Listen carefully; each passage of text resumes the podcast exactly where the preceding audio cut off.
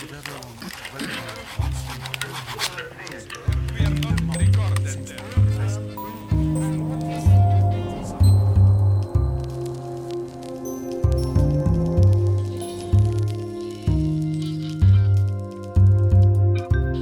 til den tredje og sidste del af den her podcast-trilogi, hvor jeg snakker med filosofen Søren Mau om kapitalismens økonomiske magt, det vil sige om stum tvang. Så hvor vi sidste gang snakkede om det, man kunne kalde de vertikale produktionsforhold, altså det, der har at gøre med forholdet mellem dem, der kontrollerer produktionsmidlerne, kapitalisterne, og dem, der ikke gør, proletarerne, så vil jeg i den her podcast snakke med Søren Mau om de horisontale produktionsforhold, som altså er dem, der har at gøre med de indbyrdes forhold kapitalister imellem, og de indbyrdes forhold arbejdere imellem. Når kapitalister eksempelvis sælger varer på markedet, så konkurrerer de mod andre kapitalister. Og ligeledes når arbejdere de, øh, skal sælge deres arbejdskraft, så konkurrerer de mod andre arbejdere. Så hvor vi før havde at gøre med en magt, som tvinger arbejderen til at møde op på markedet i første omgang, så har vi nu at gøre med selve markedets udøvelse af arbitrær magt. En magt, skriver du i din bog, der på sin vis afkobler sig fra de mennesker, der indgår på markedet og virker på dem som en fremmed magt. Kan du sige noget mere om den her fremmede magt, som selve markedet udøver? Ja, altså vi den, den historie, vi er vant til at høre om kapitalismen fra marxister, det er jo ligesom en først og fremmest historie om klasseforhold. Altså, vi har et proletariat, der er underlagt øh, en kapitalistklasse, ikke? Altså, så vi har nogen, der udøver magt over nogle, an, over nogle andre.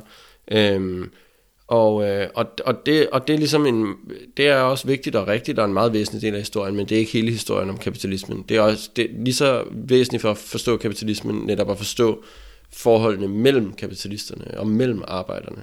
Øhm, og det der, er, det, der er særligt ved kapitalismen, det er, at de forhold er markedsforhold. Øh, det vil sige, at, det er, øh, at de interagerer med hinanden gennem udveksling af, af, af varer på et marked.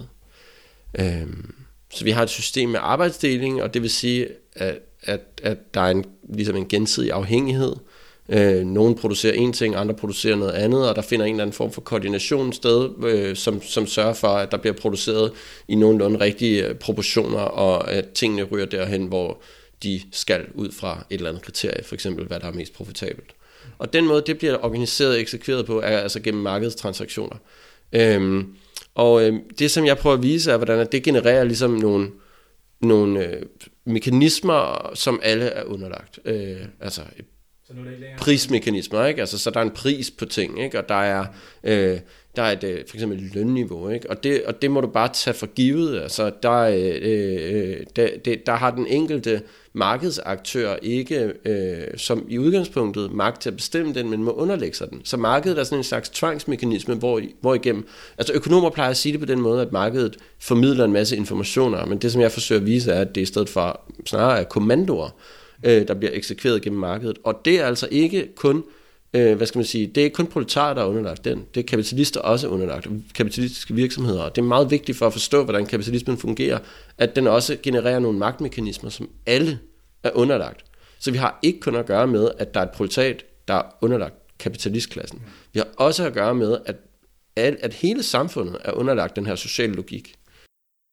Så hvis, øh, hvis en hvis der er en producent et sted indfører sådan arbejdsbesparende teknologi, så tvinger det også andre producenter til at følge med øh, og også skære ned, Præcis. for ligesom ikke at blive udkonkurreret. Så betyder det, at den første producent kan sælge øh, en type en eller anden vare billigere, og dermed erobre markedsandel og, og øge sin øh, profit, og det tvinger også selvfølgelig de andre producenter til enten at gå bankerot og lukke, eller skifte branche, eller øh, hvad skal man sige, eller, eller ligesom matche konkurrenterne.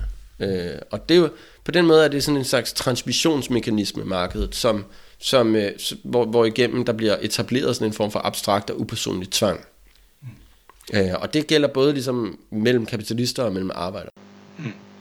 Så mm, hvorfor er det, at, jeg tror det er det du også er inde på, det du også beskriver her, men hvorfor er det, at kapitalens dynamik, den ligesom er, den har en ekspansiv karakter? Altså kunne vi ikke forestille os en by for eksempel med 400 indbyggere, og øh, lad os sige, der var så tre pizzerier i, i den her by. Lad os så sige, ud af de 400 indbyggere, så er der 100, der ikke spiser pizza, og så er der cirka 100 kunder hver til, til de her tre pizzerier. Kan de ikke bare dele dem mellem sig, og så øh, lade være med at, at udvide deres, deres marked, og så blive ved med at fortsætte uden at ekspandere? Øh, jo, altså det er jo karteldannelse. Okay. At, øh, altså, at, øh, at der er nogle virksomheder, der ligesom øh, slår sig sammen og siger, okay, lad os bare aftale, at vi holder niveauet her, mm. og, så, øh, og så holder vi hver vores markedsandel, og så lader vi ellers være. Mm. Øhm, men altså, det, og det findes der jo eksempler på, ikke? og det er, jo, det er jo sådan noget, der er ulovligt, altså, fordi så, så, så, så går man ligesom ind, og altså, så har man konkurrencelovgivning, mm. øh, øh, og hvis man kan bevise, at der er karteldannelse, sådan, sådan er det i hvert fald ofte, ikke? sådan er det blandt andet i Danmark.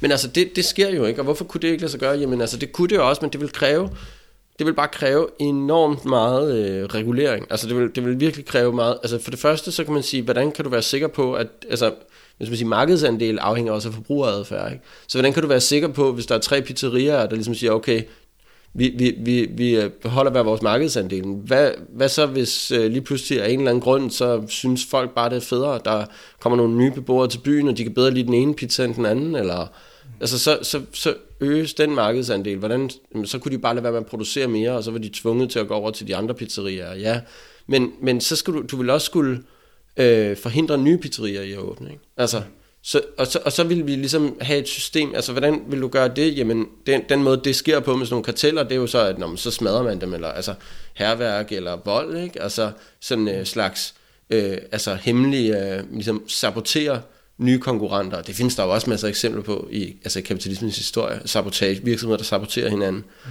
Som regel har man jo en, en, altså som regel har der været stater, der ligesom har forsøgt at gribe ind over for det, ikke? Men det, det, det, det sker jo, og det sker jo nogle gange og sådan noget, men, men det, alt tyder bare på, at øh, den her konkurrencedynamik, altså det, det kræver rigtig meget opretholdelse af nogle karteller, og øh, øh, med tiden, så vil der på en eller anden måde slippe, så vil der være sprækker i sådan nogle systemer.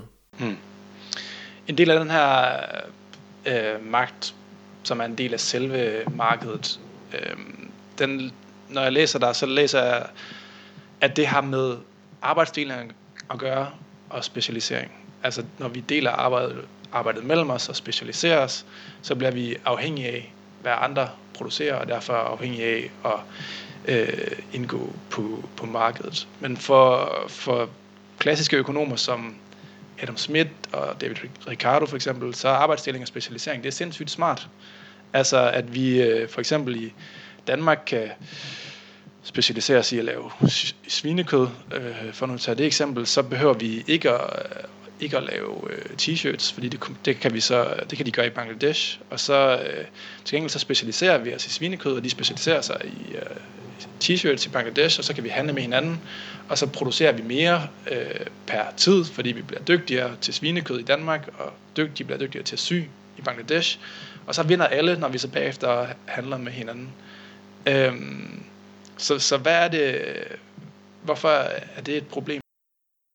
Altså arbejdsdeling som sådan er ikke et problem, øhm, vil jeg sige. Og øh, det, altså, jeg vil også sige, at jeg, eller, jeg er enig med Marx i, at arbejdsdeling er et grundlæggende træk ved alle mennesker i samfundet. Der er altid en eller anden form for arbejdsdeling, der finder sted. Altså, og som vi snakkede om i første afsnit, så indebærer det marxistiske økonomibegreb, altså det, som jeg kalder social reproduktion, en meget bred definition af økonomi. Det indebærer jo for eksempel også øh, altså det arbejde, som, som det er for eksempel at, at føde børn og opfostre børn, og der, altså det indebærer jo en eller anden form for arbejdsdeling for eksempel. Øh, at der vil være perioder, når folk er gravide for eksempel, hvor, hvor det ligesom det er ikke alle, der kan være det, og så er der nogle andre, der må sørge for at gøre nogle andre ting.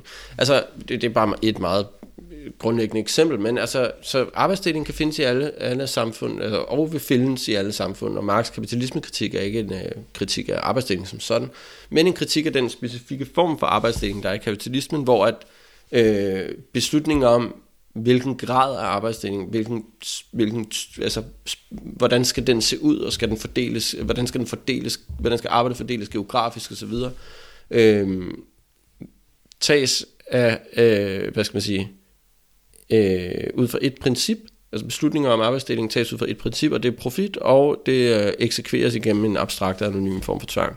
Så øh, Marks forslag vil være, eller og det er jeg enig i, at, at øh, vi skal erstatte øh, den mekanisme med en demokratisk beslutningsproces omkring arbejdsdeling, og organisere den demokratisk. Øh, den unge Marx har en idé om at ophæve arbejdsdeling som sådan. Øh, og det tror jeg, det, det, det er en urealistisk og en dårlig idé. Men det betyder ikke, at, at arbejdsdeling altid er en god ting, altså en hvilken som helst arbejdsdeling. Som regel er det sådan, at, at jo højere grad af arbejdsdeling, jo højere produktivitet, og det betyder jo ligesom, at vi alle sammen kan arbejde mindre. Men der kan også være andre ting, der kan være væsentlige. Der kan også være andre ting, der er vigtige. Ikke? Altså det, det vil vi i et kommunistisk samfund vil vi tage en demokratisk beslutning omkring, hvad synes vi, der er vigtigst. Jeg vil for eksempel gerne acceptere en lidt lavere grad af produktivitet, og dermed lidt mere arbejde, hvis jeg hvis jeg i stedet for at have én funktion hele mit liv i, den, i samfundets arbejdsdeling, kunne få lov at have perioder med forskellige ting. Eller måske endda have to dage om ugen, hvor jeg lavede en ting, og to dage, hvor jeg lavede en anden ting. Mm. Altså, det kan også være, at, at den vari- variation i livsaktiviteter kunne være noget, man ville prioritere, og så sige, okay, men så er det fair nok, at vi har lidt mindre arbejdsdeling og en lidt lavere produktivitet, og dermed alle sammen skal arbejde en halv time mere om ugen. Til gengæld, så har jeg sgu et mere interessant arbejde, altså, der er mindre ensidigt, eller hvad fanden ved jeg. Så, så der er ligesom forskellige kriterier, som vi vil kunne... Altså, og det handler om, hvad det gode liv er. Så du er også på linje med Marx, når han ligesom skriver om det kommunistiske samfund, at der ville det være muligt at gå på jagt om morgenen og fiske om eftermiddagen og beskæftige sig med kvægeavl om aftenen og kritisere oven på middagen og gøre, hvad man har lyst til, uden nogensinde at blive jæger, fisker, hyrde eller kritiker? Øh, altså, jeg synes, det er en rigtig fin vision, det der. Det er, altså, det, det, og det er fedt det der, det sidste du siger, ikke? uden nogensinde at blive jæger eller kritiker, altså uden at det, det ligesom bliver det eneste i dit liv, eller det der er din rolle, eller hvad skal man sige. Men, men, altså, jeg vil, men samtidig vil jeg også sige, altså hvis man bare har lyst til kun at gøre én ting, så er det jo, altså så synes jeg da også, det er så vidt, så, så vidt muligt, at, at uh, hvis det er det gode liv for en person, og kun øh, være kvægeavler, altså så, så, øh, så, så, så skal vi da til høj grad som muligt øh, gøre det muligt i, altså, på et samfundsmæssigt plan. Øh, altså, så, så det synes jeg er et vigtigt perspektiv, men jeg vil måske også tilføje, at øh, i dag er det jo sådan, at der er en rigtig mange lorte arbejdsopgaver, som der ikke rigtig er nogen mennesker, der gider at have. Så dem, og, dem må hvor, vi også fordele. Hvor at øh, dem, der får det, det er dem, der er nederst i alle mulige hierarkier. Ikke? Ja. Der så skal være dem, der gør rent på toiletterne. Mm. Eller et eller andet. Ikke? Eller øh, rydder op i giftige affaldsbunker. Øh, øh, ikke? Eller hvad ved jeg. Altså, øh, det er jo klart, at i et demokratisk samfund, i, et, i en kommunistisk øh, produktionsmåde, der vil, altså, der vil vi jo ligesom forestille, at vi sad på et eller andet stormøde, og så sagde, okay, men vi skal have, toiletterne skal os, altså hvem melder sig, ikke? Hvis der ikke er nogen, der melder sig, hvad gør vi så? Jamen, så må vi sige, okay, alle tager en chance, ikke? Altså, så må vi fordele de der chancer. Så vi skal også alle sammen være parat til, at, at altså, det er ikke bare sådan, at vi kan gøre, hvad det passer os, vel? Altså, så må vi også sige, at alle de der chancer, der ikke er nogen, der tager, det må vi fordele, og så må vi tvinge folk til at sige, jamen, prøv at høre, det er din toiletchance i dag, sådan er det. Øh, og det, og det, altså, så på den måde, øh, det, det vil jeg ikke have noget problem med, at der også er et element af, altså, t, hvad skal man sige, t, en tvangsmæssig indførelse af en bestemt arbejdsdeling kan sagtens være demokratisk legitim, mener jeg. Forstået på den måde. Fordi det er jo totalt illegitimt, at det er nogle mennesker, der fordi de tilfældigvis er født nederst i social hierarki, at de så skal bruge hele deres liv på at gøre toiletter rent. Du har lyttet til en podcast af Institut for Vild Analyse. Jeg hedder Rasmus. Jeg har snakket med filosofen Søren Mau med udgangspunkt i hans bog Stum Tvang, en marxistisk undersøgelse af kapitalismens økonomiske magt. Tak fordi du vil være med, Søren. Tak.